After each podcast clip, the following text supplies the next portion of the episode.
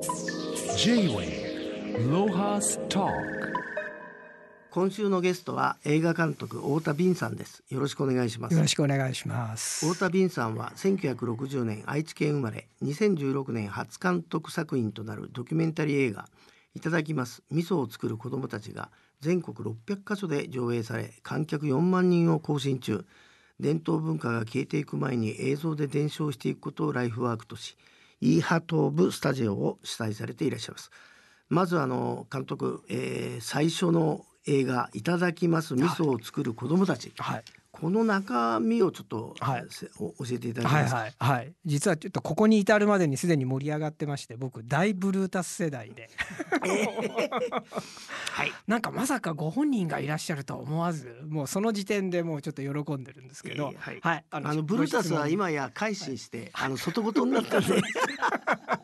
そうですよね。はい。すいません、えー、戻します。はいえー、っとこれはですね福岡県の保育園の話なんですけどね、はい、これ、えー、200人いる保育園で毎食味噌汁が出るんですね。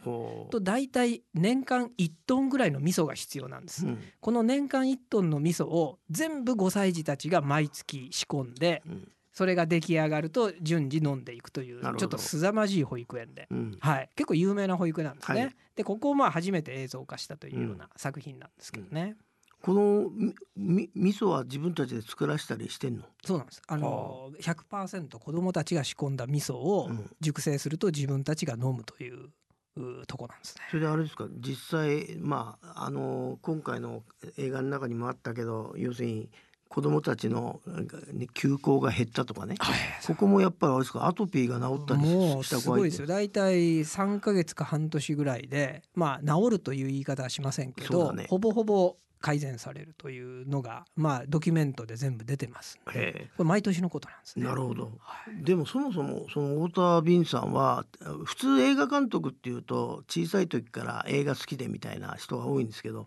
急にあれですか？こっちに目覚めちゃったんですか？そうですね。実はねテレビコマーシャル作ってまして。あそうなんそうなんだ、えー、えー、そういう背景があってちょっと仕上がりが日本の他のいわゆるドキュメンタリーとちょっと違う感じなんですね。でこの第一作目は普通 CM 作ってる人商売下手なのに 全国 600, 600箇所で上映っていうのはこれあれですか？どういう方法で？いやこれはですね、うん、もうあの作った時点で宣伝費ゼロだったもんですから、はい、とりあえず知り合いの23箇所で上映したんですね。うん、とそこの会場にいらっしゃる方が次は僕もやりたいっていうふうにバトンがタッチしていて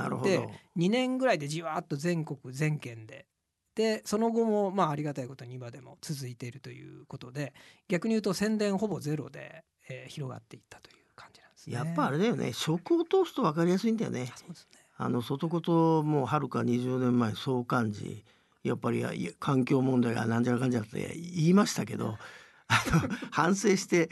イタリアのスローフードに置き換えたらあっという間に広がってやっぱり食がやっぱり基本ですかね、ね、人間の生活の。フードにすごく近いですね。はい、あのまあ一見食育映画的なジャンルで見ていただいてはいるんですけど根本的に言うと食養生という日本の家庭の中でずっとですねいかに医者とお薬なくて健康を維持するかっていう文化があってそれを実践してるだけなんですねこの保育園っていうのは。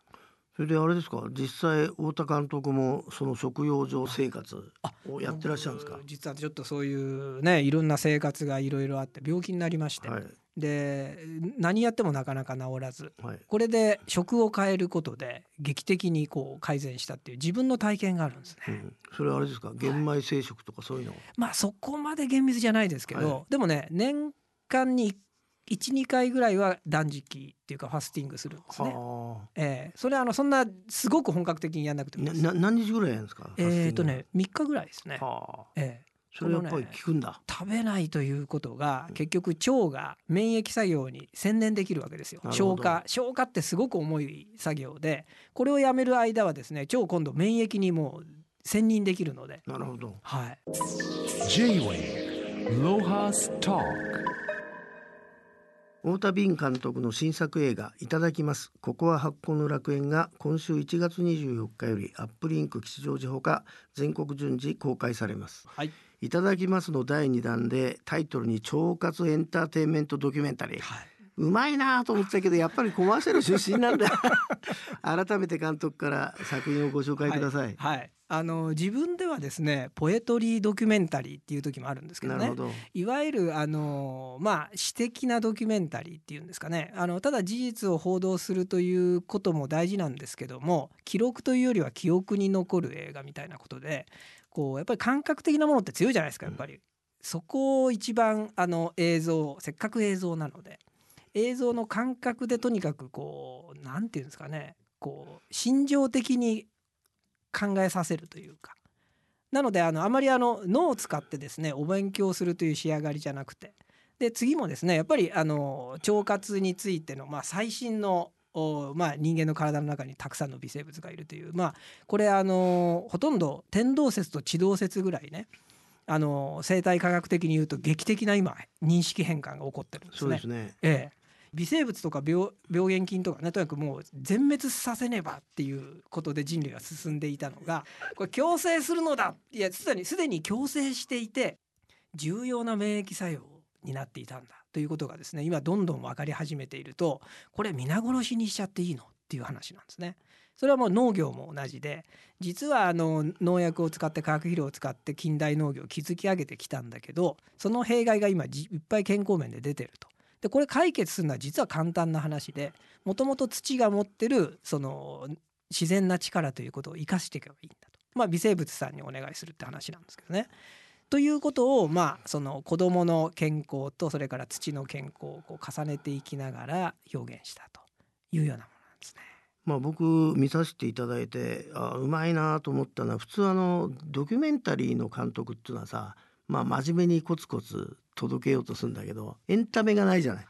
だけど例えばナレーションが小雪だったり、えー、音楽が坂本美優だったり、はいはい、一応、ね、一応サービスとしてね、えー、あの一級のエンターテインメントになってるから恐ろしい作り手だと思いました。でもっと笑ったのはなんか小倉が出てきて、発行の気楽が出てきてあの彼はいい子供のために移住しちゃったんですか？そういや子供まあそうですね。やっぱりあのよりいい環境にということであの保育園に行かれていて。ああれ何県のところ出てきた山梨県です。山梨県で、はいはい、あれだ彼はああいう生活をしてたんだ。えーはい、そうなんですよ。あのまあ、今回あの中身いただきますここは発行の楽園で登場する保育園やそれからまあ農業の達人たちがいろいろ出てくるんですけどもうオンパレードなんだけどああの方たちをどうやってあれですか？あのさ太田さんは探したんですか？これは相当いろいろ取材したんですね。やっぱ現場行かないと絞りきれないもんですからね、はい、実はもっとね出ていただきたい方いっぱいいたんですけども、うん、あんまりこうぞろぞろいても収集つかないので、うん、3人に絞るのが結構大変だったですね。なるほどはい、でもあれだね。保育園は何個出てたんだっけ？保育園は、えー、3つですね。あじゃあ、はい、保育園も3つ、はい、農作業の達人も3つ、はいはい、なんかそこら辺もね整理の仕方がやっぱりプロっぽいですよねまあでも何たってあれでしょう。僕驚いたのはあの、はい、奇跡のりんごの木村明則さんと、はい。はいえー、あの笑顔。あそうですね。であのシーンってなんかさバックがモノクロかなんかなってなった、急に。急にモノクロで。だからなんかこの世のものとも思えないところから笑ってんのがアップになったりさ、だからなんかこうこれととんでもないドキュメンタリーなんだけど普通の人気が付くかなと思いましたが。J-Way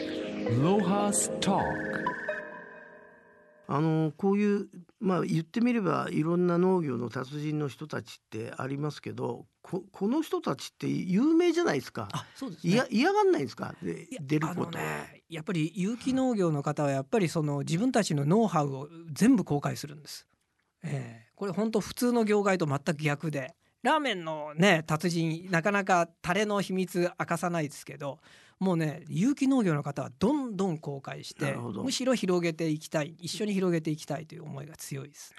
まああれだもんね牧師みたいなもんだもんね。ね。ねまあ、あの吉田さんが途中で宗教の話してましたけど、はいえー、このあの金ちゃん先生の吉田利光さんの話ちょっと、はい、教えていただけますか、えー、やっぱり相当インパクト強いですよね。うん ぱりね面白かった、えー、ずっとねまあ自分でも有機農法をしながら子どもたちにいかにそのね地面の中のその微生物とお腹の中の微生物がつながっているんだというちょっと割と画期的なねあの食育をずっとやってらっしゃる方ででご自身もねやっぱり農業界のあのあやまろさんって自分で言ってるようにすごくこう面白いんですよね話が。でこれあの子供たちも里山の中でこう遊んでる子供たちの仕草とか言ってることが面白くて結構試写会爆笑なんですよ何回も。でこのまた吉田さんのトークが面白くてここでも随分会場が受けて多分ね笑って出てくるドキュメンタリーってみ少ないんじゃないですかね、おそらくね。僕思ったんですけど吉田さんだけで一本取れちゃうもんね。あ取れちゃいますね。ねはい、十分はい、それで木村さんでも一本取れるし、そうですねええまあ、吉田さんのあの子供たちに、えー教える時あの苗床を作るぼはい。ぼかしかな、はいはい。その時に、えー、とまず園長先生から唾を吐きなさいっていう シーンがあったじゃないですか。で子供たちも一緒に唾をてはいあの瞬間ね僕昔ね、はい。南アフリカってズールー族の酋長のとこ行った時に、はいはい。宴会でええ。酋長の母ちゃんが、はい。あの僕の酒に唾ペッて吐くんですね。ね。ね。唾液発酵。すごいなと思って、ええどうなんだろうこれウェルカムなんだと思って、ずるっと飲んじゃいましたけど ありなんだと。ありなんやっぱり知ってたんだね、ええズール族も。やっぱりあのー結局コミュニケーションって究極で言うと人間の発酵物同士の交換じゃないですか、なるほど。ええ結局あのまああの映画の後半でお母さんのエピソード入れたんですけどね。やっぱ人間生まれてくる時にあの子宮の中が無菌状態ですけど結局あの産道を通る時に膨大な微生物が子供にバーッとこう周りに張り付いて一種のなんていうんですかねプロテクターみたいな役割微生物に包まれて出産するわけですから。もう生きるところから死ぬところそれから例えばキスっていうのもねこれ微生物の交換なわけですよ、口の中の。なるほど。ええそういうふうにしてですね考えていくと実はその微生物が本当にベースにあってその上にあの植物の世界があってその2つのベースの上になんとか動物がですね乗っかってるっていうのがこう新しい世界の見え方かなと思うんですね。まあね DNA の話が出てきた時に我々は単なる乗り物かと思ったけど、はい。もっとすごい人たちがいたんだっていうはい。ことを思い知る映画でも哲学的なね映画でもあると思うんですけどこの映画いただきます。ここは発酵の楽園で太田敏さんが一番伝えたかったこと実際お太田敏さんって子供なんかいらっしゃるんですか？あ子供いらっしゃいます、ね。ああいるんですか、はい、え えじゃあ 成人しましたけいやどね。いややたら子供のシーンがあのうまく描けてたと思うんですけど。一番伝えたいことはどういうテーマなんですかね？えーやっぱりそうですねあの逆に言うとあのあんまりあのテーマ主義じゃないもんですからあのテーマがあって作るというタイプではないんですけどもあの基本的にその日本のすこう文化みたいなことがこう消えちゃっていく前にそれを伝承してる何かの方法をこう次の世代にこう受け渡していくと、まあ、ちょっと年齢的にそういう年齢だもんですからねはい。ちょっとそこはすごく意識してますね。うんなのであの表面的なテーマは前作は一見食育とか今回は農業のように見えるんですけど今一番ベースのところはこのまあ延々と先人たちがこう培ってきたその食の文化な食でもなくてもいいんですけどねそういうまああの先人の哲学みたいなことをなるべくソフトに、えーエンタメを含めて伝えていくっていうことが映像でできないかなと。いう感じですね。J-Way Lohas Talk でもまあ簡単にそうおっしゃいますけど映画一本撮るのにはお金がいっぱいかかると思うんで はい。このまあ一本目もそうですけどこの二本目もどんな形でお金を集めたんですか？これもありがたいことにあの1本目見ていただいた方のクラウドファンディングなるほど。ねえーあのぜひあの2本目作るんでしたら応援しますということと、それからあのクラウドファンディングしていただいた方は逆にあの上映権っていう自主上映の上映権を先行してお渡しするのでなるほど。とあのまああの先ぶ先にまあ投資をしていただいて出来上がったものを自分が自主上映をして回収していくというような形でそれで多少の小遣いも残り社会活動。飲むお金も残り。だからまあみみんな得するいい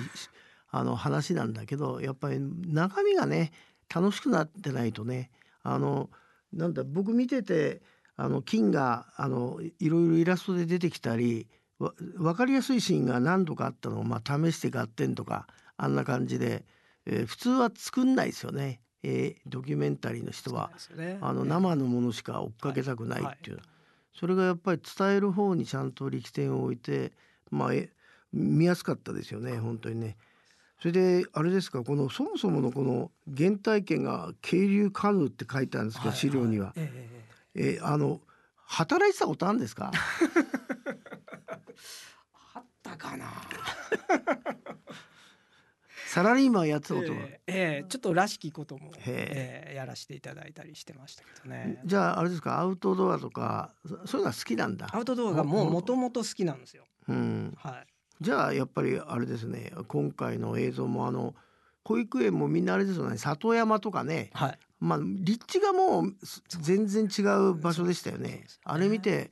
都会のあの子育てしてるお母さんたちが、まあ、外ことが継承してる移住を考えるのもまあぬべなるかなと思いあある意味移住映画でもある。そうですよねあん中に移住してるやつも出てきたし出てきええそうなんですよ。ねはい。小倉君なんかもええそうだと思うんですけど、はい。次はなんかまた今面白いこと考えてらっしゃったらはい教えてほしいんですけど、もう三作目撮影中でして今。お、はい。今度は何ですか？次はですね、うん。教育なんですね。へえいいいいとこつくね、えーあのーちょうどこう2本作りますとねはい。キラキラしてるじゃないですか子供たちがはい保育園のね、はい。はああいう子供たちは今度小学校に行くとどうなんのってなるほど。随分ね聞かれまして。なるほど。一生懸命探したんですよ、うん。どういう小学校だったらうん。いいかっていうのを見つけたんですよ。はあ。もうそこは要するにあの、えーテストがない通知表がない。はで先生は全部ニックネームなんです。あなるほど。いいね。えへえ。で自分たちの好きなことだけを9年間やるというう学校でして。なんかイギリスで一番高いさドラゴンスクールみたいじゃない？学位の高い。まあイギリスのサマーサマーヒルっていうところを、うん。まあベースにして日本で展開してあやっぱりるんですけど、ね。ええ。はい。